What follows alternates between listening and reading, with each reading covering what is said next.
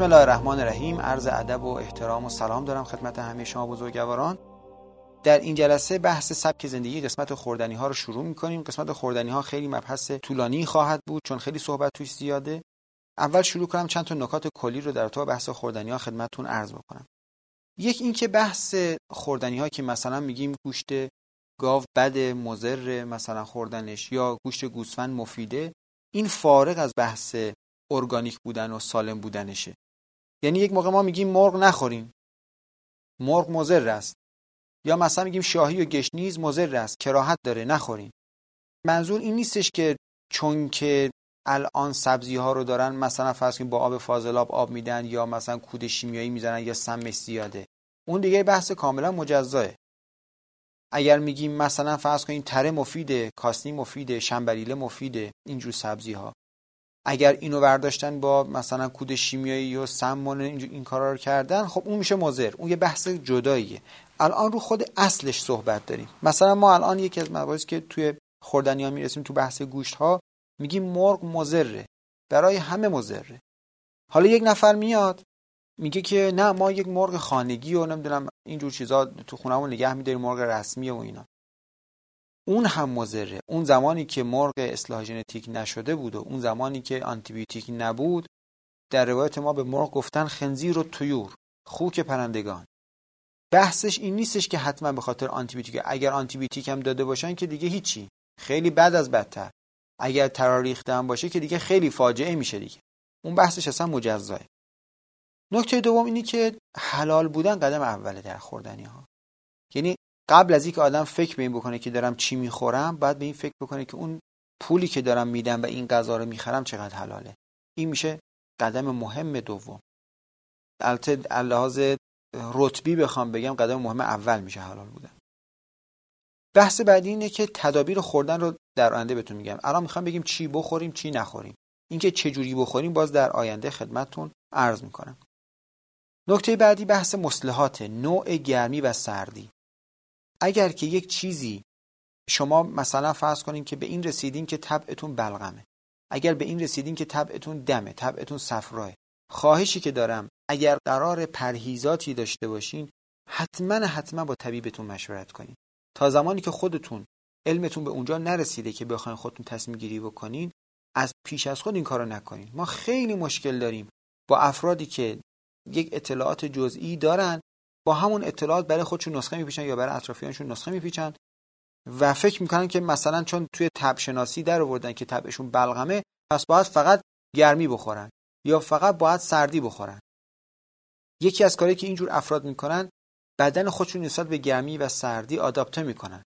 مثلا فرض کنید که به این نتیجه که بلغمن خب میگم پس من باید دارچین زیاد بخورم زنجبیل زیاد بخورم فلفل زیاد بخورم زردچوبه زیاد بخورم اینا همه گرم و خشکن. منم بلغمم سرد و ترم.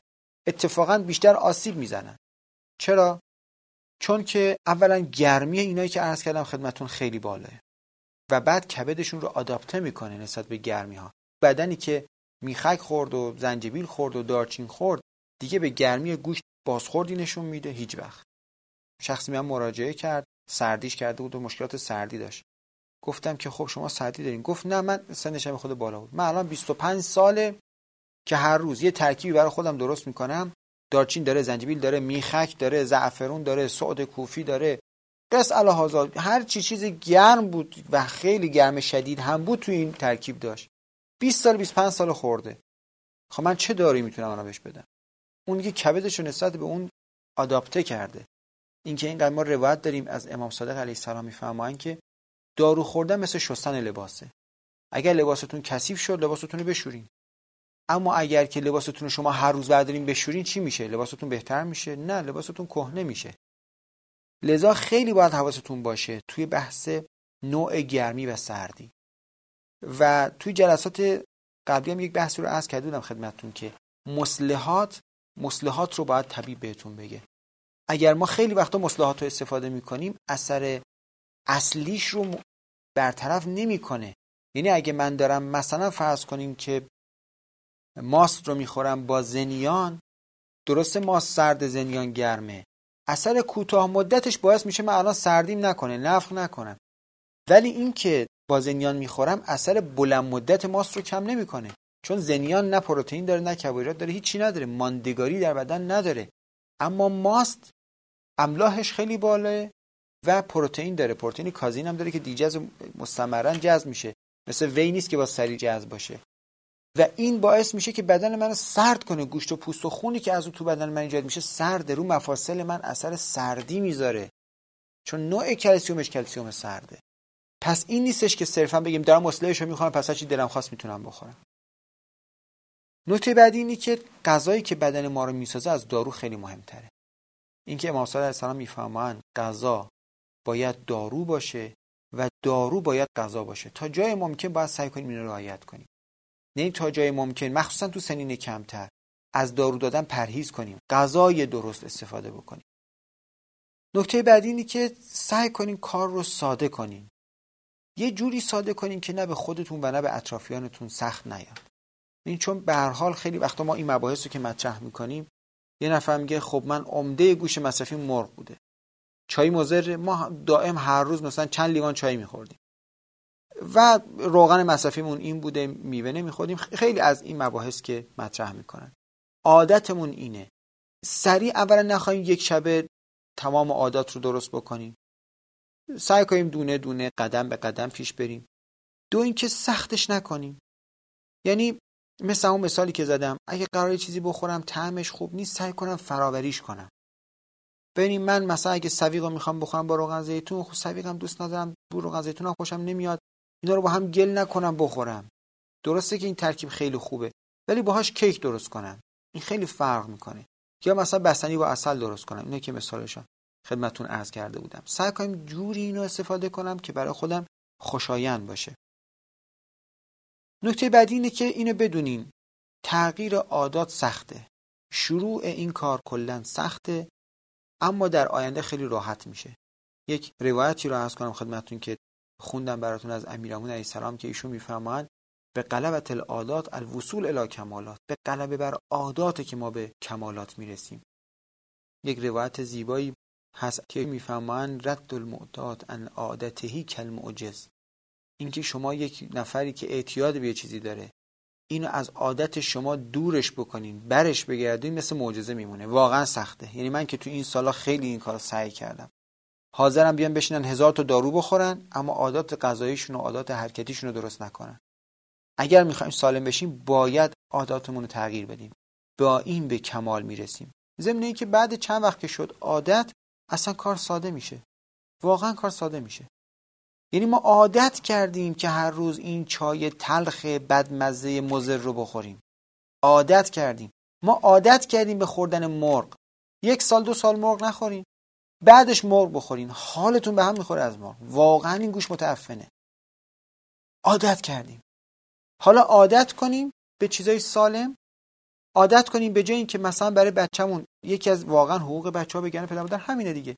پدر مادری که بچه می‌برن بیرون وقتی که بچه یه چیزی می‌خواد براش میرن سوپری چیپس می‌خرن پفک می‌خرن شکلات های آنچنانی می‌خرن خب عادتش دارم میدم به یه چیز مزر چرا پدر مادر نمیرن توی مثلا مغازه؟ برای بچه بادوم درختی بخرن بادوم درختی خام بخرن بهش بدن.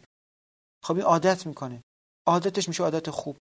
فردم که می‌خوایم برین توی مغازه میگه بابا برام بادوم بخر. نمیگه برام چیپس بخر. عادات رو باید تغییر بدیم برای تغییر عادات باز یک روایتی از امیر امین علیه السلام خدمتتون عرض کنم. این برای هم عادات روحی هم برای عادات جسمیه. فوق العاده این روایت قشنگه. حضرت می‌فهمن که مواظب افکارت باش که می‌شود رفتارت یعنی وقتی من فکرم این بود که واقعا نوشابه مزره بهش رسیدم که واقعا برای من ضرر داره. خب اگر من واقعا برای سلامتی خودم ارزش قائل باشم نمی‌خورم. نخوردن نوشابه میشه رفتار من. اگر من واقعا به این نتیجه رسیدم که هجامت برای من مفیده خب این فکر من موجب یک رفتاری میشه. من میرم هجامت انجام میدم. بعد یا حتی در بحث روحی. یک نفر فکرش اینه که اگر من دارم رانندگی می‌کنم یه نفر اومد مثلا پیچید جلوی من یا یه کاری کرد حتما من باید دو تا بوق مثلا بلند براش بزنم مثلا برم منم بپیچم جلوش. خب این فکر باعث اون رفتار هم میشه. بعد ادامه روایت. حضرت می‌فهمم پس اولشون گفتم مواظب افکارت باش که می‌شود رفتارت. مواظب رفتارت باش که می‌شود عاداتت. کم کم که ما این رفتاری رو انجام دادیم بهش عادت می‌کنیم. عادات میشه اون. مواظب عاداتت باش که می‌شود شخصیتت. وقتی ما از یه نفر می‌پرسیم که فلانی چه جور آدمیه؟ وقتی می‌خوان تعریفش بکنن شروع می‌کنن عاداتش رو گفتن. یعنی شخصیت هر کسی عاداتشه میگن فلانی یه آدمی خیلی صبوره. تو رانندگی اگه کسی مثلا اتفاق بیفته عصبانی نمیشه صبوره. خودشو درگیر نمی‌کنه. فلانی نوشابه نمی‌خوره. خیلی حواسش به سلامتیش هست. چای نمی‌خوره نوشابه نمی‌خوره چیز و پفک نمی‌خوره چیزای سالم می‌خوره. شروع می‌کنن عادات اون فردو گفتن. پس میشه شخصیتش. مواظب افکارت باش که می‌شود رفتارت. مواظب رفتارت باش که می‌شود عاداتت. مواظب عاداتت باش که می‌شود شخصیتت. مواظب شخصیتت باش که می‌شود سرنوشتت. سرنوشت ما رو افکارمون می‌سازه. امروز اگر من اومدم اینجا امیدوارم که انشالله عادات خیلی تغییر کنه فقط با افکاره. یعنی با هیچ چیز دیگه تغییر نمی‌کنه. شخصیت ما سرنوشت ما رو می‌سازه.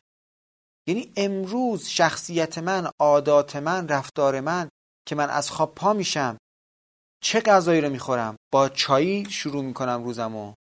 یا نه با یک لیوان شیر شروع می‌کنم؟ این که من غذا که می‌خوام بخورم گوشت مرغ می‌خورم. گوشت های مزر می‌خورم یا گوشت مفید می‌خورم. اینکه من روغنی که امروز دارم میرم مغازه برای خونم روغن بخرم. میرم یک روغن ارزون چون مایه و نباتی که مشخص اصلا اینا توش چیزای سالم نیست اینو می‌خرم. یا میرم مثلا روغن زیتون فوق بکر سالم می‌خرم. میرم هزینه می‌کنم واسه این. این شخصیت من سرنوشت منو می‌سازه. سرنوشت منو بعد از 50 سالگی می‌سازه. که من در مثلا 60 سالگی 50 سالگی روی تخت بیمارستان سرنوشتم. نوه های من یک مثلا پدر بزرگ سالم ندارن. همسر من باید کنار من بشینه توی بیمارستان. یا نه من تو 60 سالگی سرزنده شاداب نوه‌هامو جمع کردم دور هم دیگه. همسر من از سلامتی من استفاده می‌کنه نوه های من از سلامتی استفاده می‌کنم. چون به هر حال یک نفر که به سلامتی خودش ارزش قائل میشه برای دیگران هم همینو داره. مریضی یک نفر در خانواده زحمت درست می‌کنه برای بقیه خانواده. افسرده می‌کنه بقیه خانواده رو. سرنوشت سلامتی من سلامتی روحی من سلامتی جسمی من رو افکار امروز من می‌سازه. پس اگه می‌خوایم عاداتمون تغییر کنه اگه می‌خوایم به کمال برسیم باید افکارمون رو تغییر بدیم. نکته بعدی اینه که سعی کنیم برای که غذا خوشایند باشه به خاطر اثرش صرفا نباشه. خودتون رو علاقمند به اون غذا کنین. حالا با هر روشی که خودتون می‌دونید مثل مثلا پختنش مثل اینکه در یک زمان خاصی اون رو استفاده بکنین مثلا فرض کنین خیلی ها میگن ما به زیتون علاقه نداریم.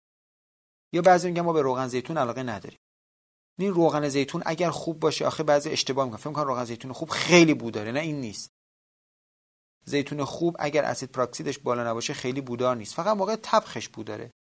برای که خوشندش کنید سعی کنید مثلا این تبخش رو یه جوری نباشه که بوش تو خونه بپیچه. بعدا که بیارین سر سفره اصلا کسی متوجه نمیشه روغن زیتون بوده اگر واقعا سالم باشه. نکته آخری که می‌خوام خدمتون عرض کنم و این خیلی مهمه و ممکنه جواب سوال خیلی از افراد باشه وقتی که ما بحث غذای سالم رو مطرح می‌کنیم اولین صحبتی که می‌کنن این که میگن چرا انقدر خودمون رو اذیت کنیم می‌خوایم 100 سال زنده باشیم بذار 50 سال زنده باشیم ولی کیف کنیم. اتفاقا کیف کردن و لذت بردن از زندگی در سایه سلامته. آدم نمی‌خواد اونقدر عمر کنه ولی همون عمری که می‌کنه سالم باشه. سالم زندگی بکنه این در درجه اول اهمیت. نکته دوم. آقا ما پول نداریم. نمی‌تونیم مثلا گوشت خوب بخریم. نمی‌تونیم روغن خوب بخریم. دو تا نکته داره. یکی اینکه اگر هزینه نکردین امروز روی غذای سالم اگر پول ندادیم به غذای سالم اگر صرفه جویی کردین روی اون چند برابر این باید پول بدیم به درمانتون. هیچ مغروم به صرفه نیست. امروز با این هزینه های درمان اصلا مغروم به صرفه نیست کسی بخواد توی این چیزا صرفه جویی بکنه.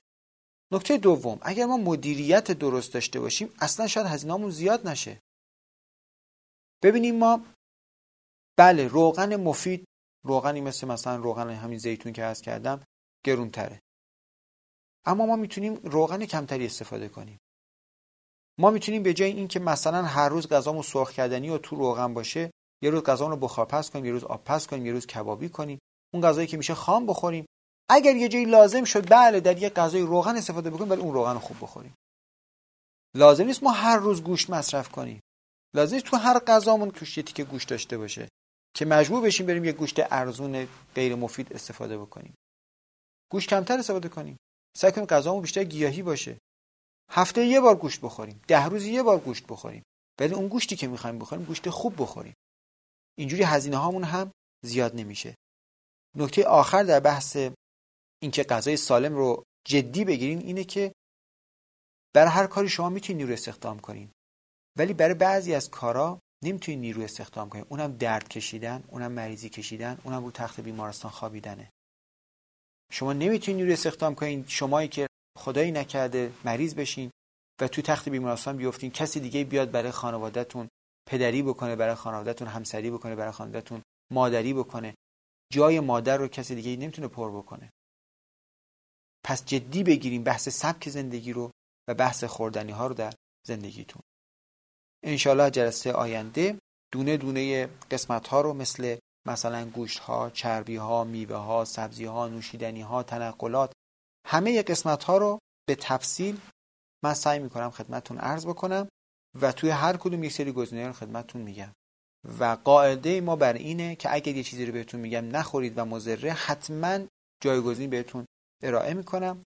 خواهش که دارم کاغذ قلم داشته باشین اینا رو یادداشت کنین. اگر به نظر من تو خریداتون رعایت بکنین کار خیلی ساده است. فقط کافی تو خرید بدونین که مثلا این گوشت ها مضره این گوشت ها مفیده. تو خریدتون رعایت کنین. شما که هر گوشتی بخواین که باید بپزینش. چه سالم باشه چه مفید باشه. چه چربی های مفیده چه چربی های مضره چه میوه مفیده چه میوه مضره. اصلا کار سختی نیست. فقط نکتهش اینه که تو حافظمون بسپریم یا روی کاغذ بنویسیم تو خریدمون رعایت کنیم بعد چند وقت دیگه تو ذهنمون میمونه راحت خرید می‌کنیم و غذای سالم استفاده می‌کنیم. انشاءالله جلسات آینده در خدمتتون باشم.